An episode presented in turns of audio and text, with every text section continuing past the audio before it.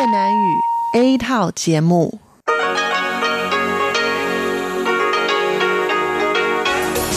Đây là Đài Phát thanh Quốc tế Đài Loan RTI.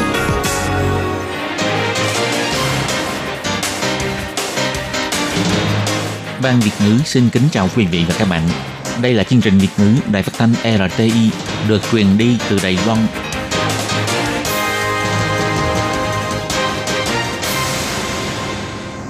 Minh Hà xin kính chào quý vị và các bạn. Hôm nay là Chủ nhật, ngày 4 tháng 8 năm 2019, cũng nhằm ngày mùng 4 tháng 7 âm lịch năm kỷ hợi. Thưa quý vị, chương trình Việt ngữ của Đài Phát thanh RT hôm nay sẽ đến với quý vị những chương mục như sau. Trước nhất là phần điểm lại các tin quan trọng trong tuần đã xảy ra tại Đài Loan. Kế tiếp là chương mục chuyện vạn đó đây do Minh Hà thực hiện.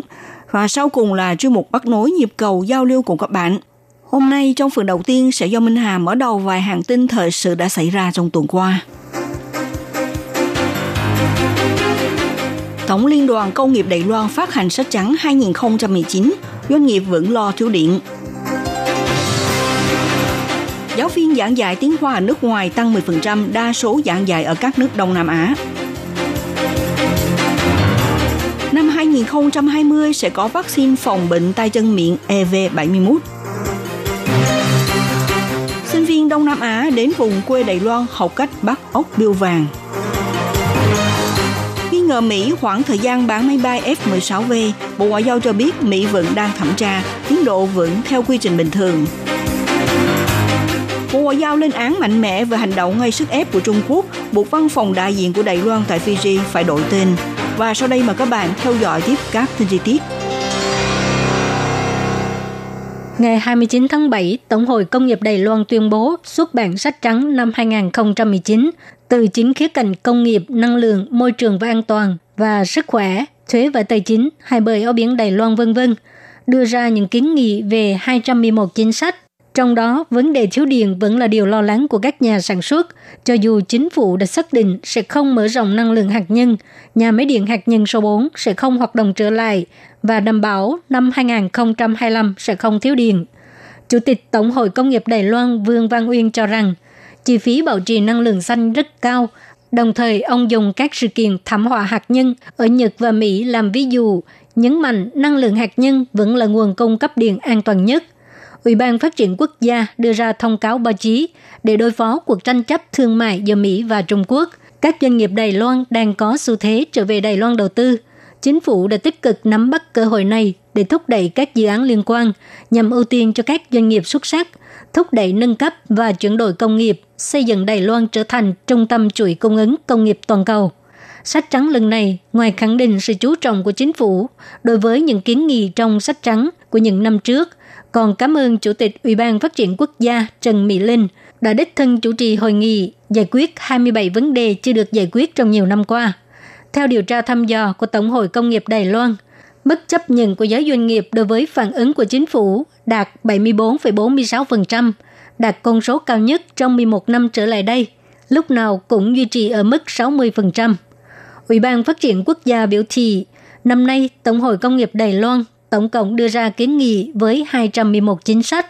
Ủy ban sẽ thông qua cơ chế xử lý để xem xét từng trường hợp trong sách trắng, đồng thời tiếp tục tích cực đóng vai trò hiệp thương và phối hợp giữa các bộ ngành, cùng với các đơn vị hữu quan dùng thái độ cởi mở để hỗ trợ doanh nghiệp xóa bỏ những rào cản kinh doanh, nâng cao tăng trưởng kinh tế.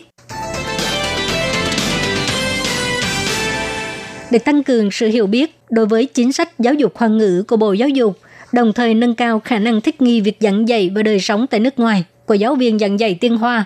Kỳ nghỉ hè năm nay, Bộ Giáo dục Đài Loan đã quy hoạch hai buổi tập huấn dành cho giáo viên tiếng Hoa trước khi đi dạy học ở nước ngoài một buổi là dành cho giáo viên giảng dạy ở khu vực châu Âu và một buổi là dành cho nhân viên giảng dạy ở Mỹ. Nội dung là trình bày về chính sách và tài nguyên giảng dạy liên quan.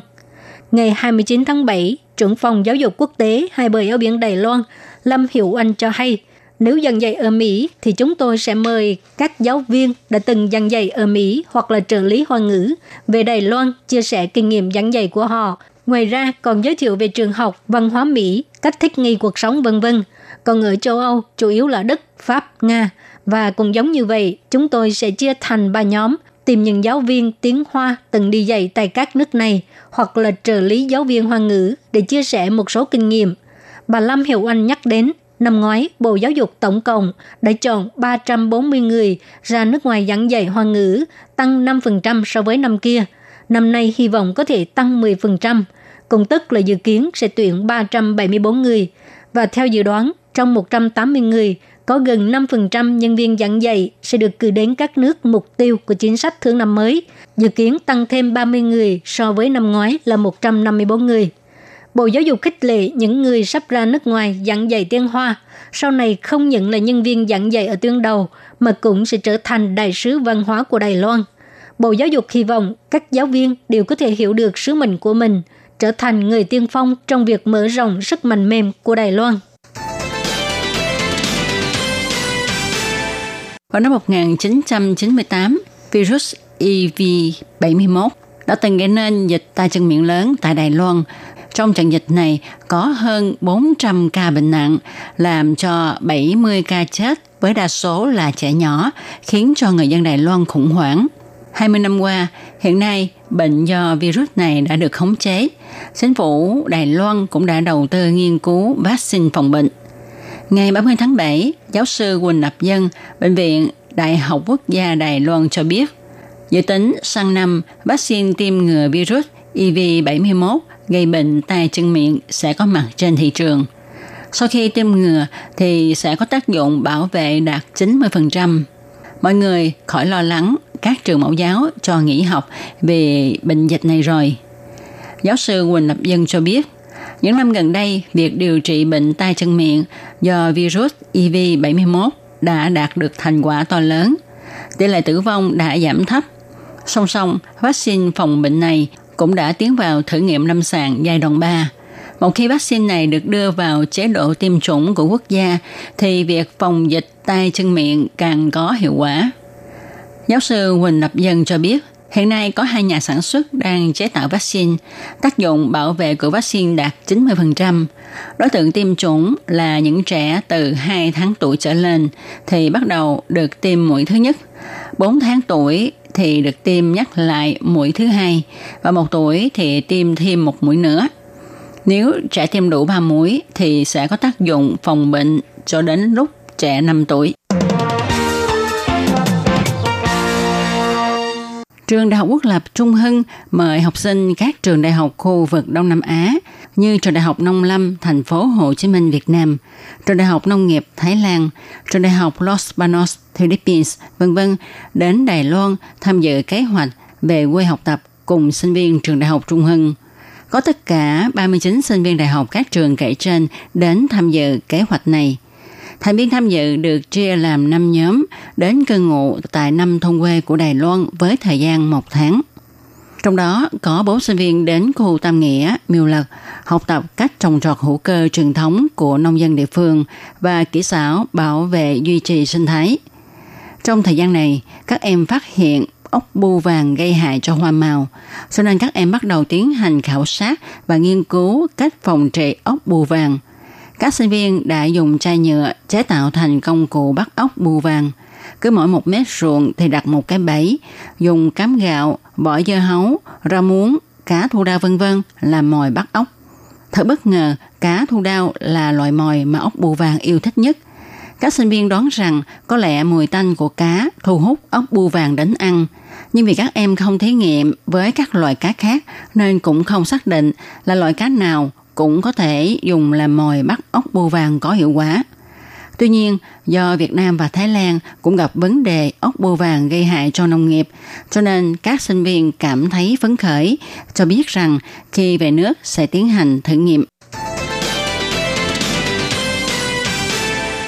Vào ngày 30 tháng 7 giờ địa phương, báo New York Times đã đưa tin Ủy viên Quốc hội Mỹ đã cáo buộc chính phủ Donald Trump vì đàm phán thương mại Trung Mỹ mà làm chậm trễ tiến độ bán máy bay chiến đấu F-16V cho Đài Loan. Ngày 31 tháng 7, Bộ Ngoại giao đã cho biết, chính phủ Đài Loan vẫn tiếp tục giữ liên hệ và hiệp thương với phía Mỹ về vấn đề mua vũ khí này. Hiện tại Mỹ đang tiến hành trình tự thẩm tra. Bộ Quốc phòng cũng cho hay về đề xuất mua máy bay đời mới cho không quân đã gửi công hàm yêu cầu báo giá cho Mỹ các đơn vị hành chính của Mỹ đang thực hiện theo đúng quy trình bán vũ khí, hiện tại vẫn bình thường. Trong lúc Mỹ và Trung Quốc triển khai đàm phán thương mại, ngày 30 tháng 7, báo New York Times đã đưa tin, ủy viên hai đảng của Quốc hội Mỹ đã chỉ trích chính quyền Donald Trump vì đàm phán thương mại với Trung Quốc mà chậm trễ thời gian về dự án bán 66 máy bay F-16V trị giá 8 tỷ USD cho Đài Loan. Bộ Ngoại giao cho biết sẽ tiếp tục giữ liên lạc mật thiết với phía Mỹ về việc này. Hiện nay, Mỹ đang tiến hành quy trình thẩm tra, vẫn chưa có thêm thông tin tiếp theo. Bộ Ngoại giao chỉ ra, quan hệ hữu nghị mật thiết giữa Mỹ và Đài Loan từ khi ông Trump lên làm tổng thống đến nay, các nhà cầm quyền cấp cao của chính phủ Mỹ đã nhiều lần công khai xác nhận lại luật quan hệ Đài Mỹ. Đồng thời, phía Mỹ cũng đã bốn lần bán vũ khí cho Đài Loan, cho thấy rõ sự ủng hộ kiên định của Mỹ về an toàn của Đài Loan. Bộ Quốc phòng cho biết, tiến độ mua máy bay chiến đấu đời mới vẫn bình thường, đồng thời nhấn mạnh vẫn đang tiếp tục giữ liên lạc mật thiết với các đơn vị hành chính của Mỹ. Nếu đề án này có tiến độ mới thì sẽ thông báo với người dân. Bộ Ngoại giao cũng cho biết thêm, gần đây các cơ quan quân sự Trung Quốc thường xuyên vượt eo biển Đài Loan để khiêu khích, cho thấy rõ phòng thủ trên không của Đài Loan cần thiết phải tăng cường. Trong tương lai, chính phủ Đài Loan sẽ tiếp tục dựa trên nền tảng quan hệ tốt đẹp giữa Đài Loan và Mỹ, tiếp tục sâu sắc hóa quan hệ hợp tác an toàn mật thiết giữa hai bên, cùng chung tay xúc tiến hòa bình, ổn định và phồn vinh của khu vực Ấn Độ-Thái Bình Dương.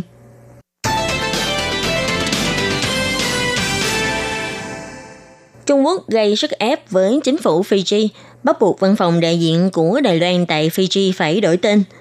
Ngày 31 tháng 7, Bộ Ngoại giao cho biết, danh xuân website và các văn bản liên quan của văn phòng đại diện đã hoàn toàn đổi tên. Chính phủ Đài Loan khiển trách mạnh mẽ hành động chèn ép của Trung Quốc.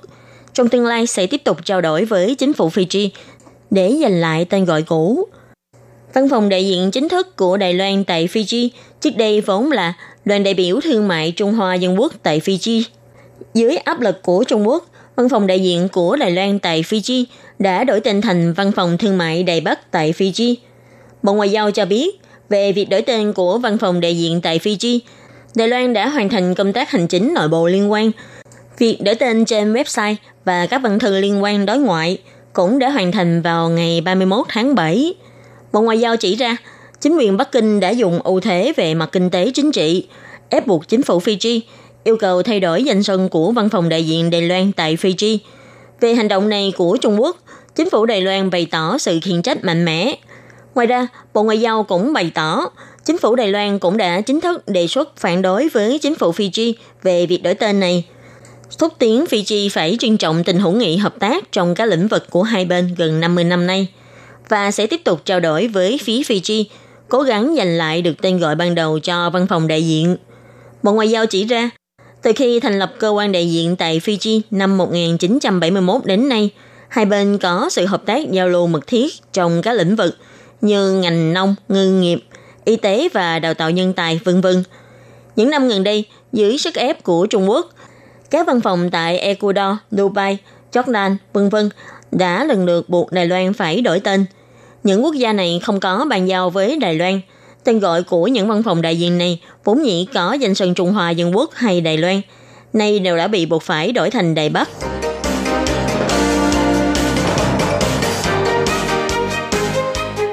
Xin chào quý vị và các bạn thính giả thân mến. Chương trình phát thanh tiếng Việt của Đài Phát thanh Quốc tế Đài Loan RTI được truyền thanh 3 buổi tại Việt Nam, mỗi buổi phát 1 tiếng đồng hồ. Buổi phát chính vào lúc 6 giờ đến 7 giờ tối hàng ngày giờ Việt Nam qua tần số SW 9425 kHz với sóng dài 31 m. Buổi phát lại lần thứ nhất vào hôm sau 9 giờ tới 10 giờ tối Việt Nam qua tần số SW 9625 kHz với sóng dài 31 m. bị phát lại lần hai vào hôm sau 6 giờ đến 7 giờ sáng giờ Việt Nam qua tần số SW 11655 kHz với sóng dài 25 m. Ngoài ra, tại Giang Nghĩa, Vân Lâm và Đài Nam có thể đón nghe chương trình phát thanh tiếng Việt qua tần số AM 1422 kHz vào lúc 7 giờ tới 8 giờ tối mỗi thứ ba hàng tuần và đón nghe chương trình giờ phát lại vào lúc 10 giờ tới 11 giờ sáng giờ Đài Loan qua tần số AM 1422 kHz. Và sau đây, xin mời các bạn tiếp tục đón nghe nội dung chương trình hôm nay.